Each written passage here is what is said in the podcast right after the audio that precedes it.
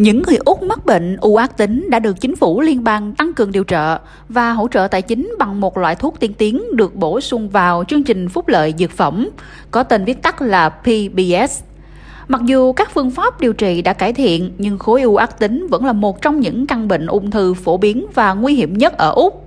Loại thuốc trị liệu miễn dịch mới nhất này được gọi là Opdualag, sẽ được đưa vào chương trình PPS từ ngày 1 tháng 2 năm 2024, cung cấp cho khoảng 940 bệnh nhân trên toàn quốc với mức giá do chính phủ trợ cấp. Bộ trưởng Bộ Y tế Mark Butler cho biết, danh sách này sẽ mở rộng lựa chọn cho những bệnh nhân bị u ác tính tiến triển không đáp ứng với các phương pháp điều trị hiện tại. Uh, Giờ đây, phương pháp điều trị bằng liệu pháp miễn dịch tiên tiến nhất, Opdualag, sẽ có sẵn cho những bệnh nhân mắc khối u ác tính không thể cắt bỏ bằng phẫu thuật hoặc là đã bị di căn. Điều này sẽ mang lại hy vọng mới cho gần 1.000 người Úc mỗi năm và thêm một phương án mới đến với phương pháp điều trị ung thư quốc gia của Úc. Nếu không có trợ cấp của chính phủ, những bệnh nhân này có thể phải trả khoảng 315 đô la cho mỗi đợt điều trị bằng Opdulac Liệu pháp mới kết hợp hai loại thuốc kích hoạt giúp tốt hơn cho hệ thống miễn dịch để tấn công tế bào ung thư và thu nhỏ khối u giúp bệnh nhân sống lâu hơn. Tamara Dawson là một bệnh nhân bị u ác tính giai đoạn 4 và là người sáng lập mạng lưới vận động ung thư hắc tố và ung thư da. Anh cho biết lựa chọn điều trị mới này là một tin tuyệt vời. Uh, Đã có những tiến bộ đáng kinh ngạc trong bối cảnh điều trị cả khối u ác tính và ung thư da trong thập niên qua, và đây là một bước thực sự quan trọng khác. Như Bộ trưởng đã nói, chúng tôi thực sự cần nhiều phương án hơn trong chương trình chữa bệnh.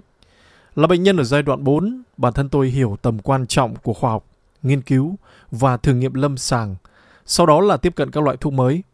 Tôi thực sự vui mừng vì chúng tôi có thể ủng hộ loại thuốc quan trọng này. Vậy u ác tính ở Úc có sức tàn phá như thế nào?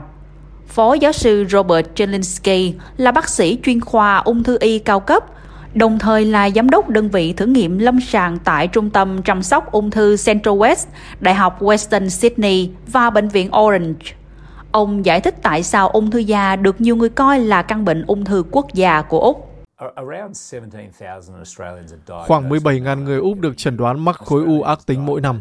Cứ 30 phút lại có một người Úc được chẩn đoán mắc khối u ác tính. Và thật đáng buồn, bi thảm thay, cứ 6 giờ thì lại có một người Úc chết vì khối u ác tính. Đó là bệnh ung thư của Úc. Đó là những gì căn bệnh này đang tàn phá sức khỏe nhiều người. Và đây là loại ung thư phổ biến nhất ở những người dưới 40 tuổi, là loại ung thư phổ biến ở người trẻ. James là một giám đốc dự án 36 tuổi ở Orange, người được chẩn đoán mắc bệnh u ác tính giai đoạn nặng và được giáo sư Jelensky chăm sóc. Anh ấy nói rằng anh đã bị sốc khi được chẩn đoán mắc bệnh ung thư giai đoạn nặng ở độ tuổi trẻ như vậy. Thật sốc vì tôi gần như đã sử dụng biện pháp bảo vệ da trong suốt cuộc đời mình. Hầu hết mọi người ở độ tuổi của tôi không nghĩ rằng chuyện như thế này sẽ xảy ra và lại thấy chuyện này thật khó hiểu. Khi đó tôi thậm chí còn không biết phải làm sao. Và sau đó thì Rob Zielinski bước đến và hướng dẫn tôi. Đây là điều chúng tôi sẽ làm. Đây là cách xử lý cho vấn đề của bạn. Và rồi mọi chuyện cứ như cơn lốc trong 6 tháng tiếp theo. Các cuộc hẹn, rồi các đợt khám bệnh. Tôi nghĩ đó là lý do tại sao bây giờ tôi hơi khó chịu, vì tôi chưa vượt qua được khủng hoảng. Giáo sư Jelinski cho biết, việc điều trị ung thư da đã được cải thiện đáng kể so với 10 năm trước. Khoảng một trong 10 người đã được chẩn đoán mắc bệnh u ác tính sẽ sống sót sau 5 năm. Giờ đây, tỷ lệ này đã tăng gần hơn với 1 phần 2 số bệnh nhân. James giải thích rằng tại sao các bác sĩ cho rằng anh dễ mắc bệnh hơn. Vì vậy tôi nghĩ rằng tôi có nguy cơ mắc bệnh ung thư ác tính vì tôi có số lượng tàn nhang khá nhiều trên da. Ngoài ra thì ngành mà tôi làm việc khiến tôi phải tiếp xúc nhiều hơn với bệnh bên ngoài. Tôi đoán vậy, nhiều hơn bình thường. Và rõ ràng vì tôi gốc là người Ireland và Scotland, nên rõ ràng da tôi nhợt nhạt hơn. Việc bổ sung Opdualag vào chương trình PBS là bước phát triển mới nhất trong chính sách hỗ trợ thuốc của chính phủ Albanese. Chính sách này đã chứng kiến sự mở rộng của chương trình này.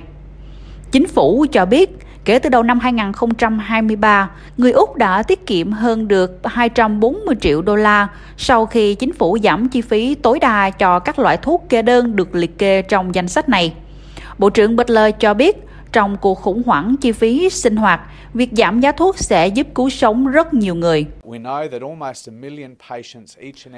Chúng tôi biết rằng gần một triệu bệnh nhân mỗi năm theo nhà thống kê thì không được tiếp cận loại thuốc mà bác sĩ của họ nói là quan trọng đối với sức khỏe của họ, vì đơn giản là họ không đủ tiền mua. Vì vậy chương trình này không chỉ hỗ trợ cho chi phí sinh hoạt của người dân, giảm giá thuốc cũng như giúp nâng cao sức khỏe của người Úc.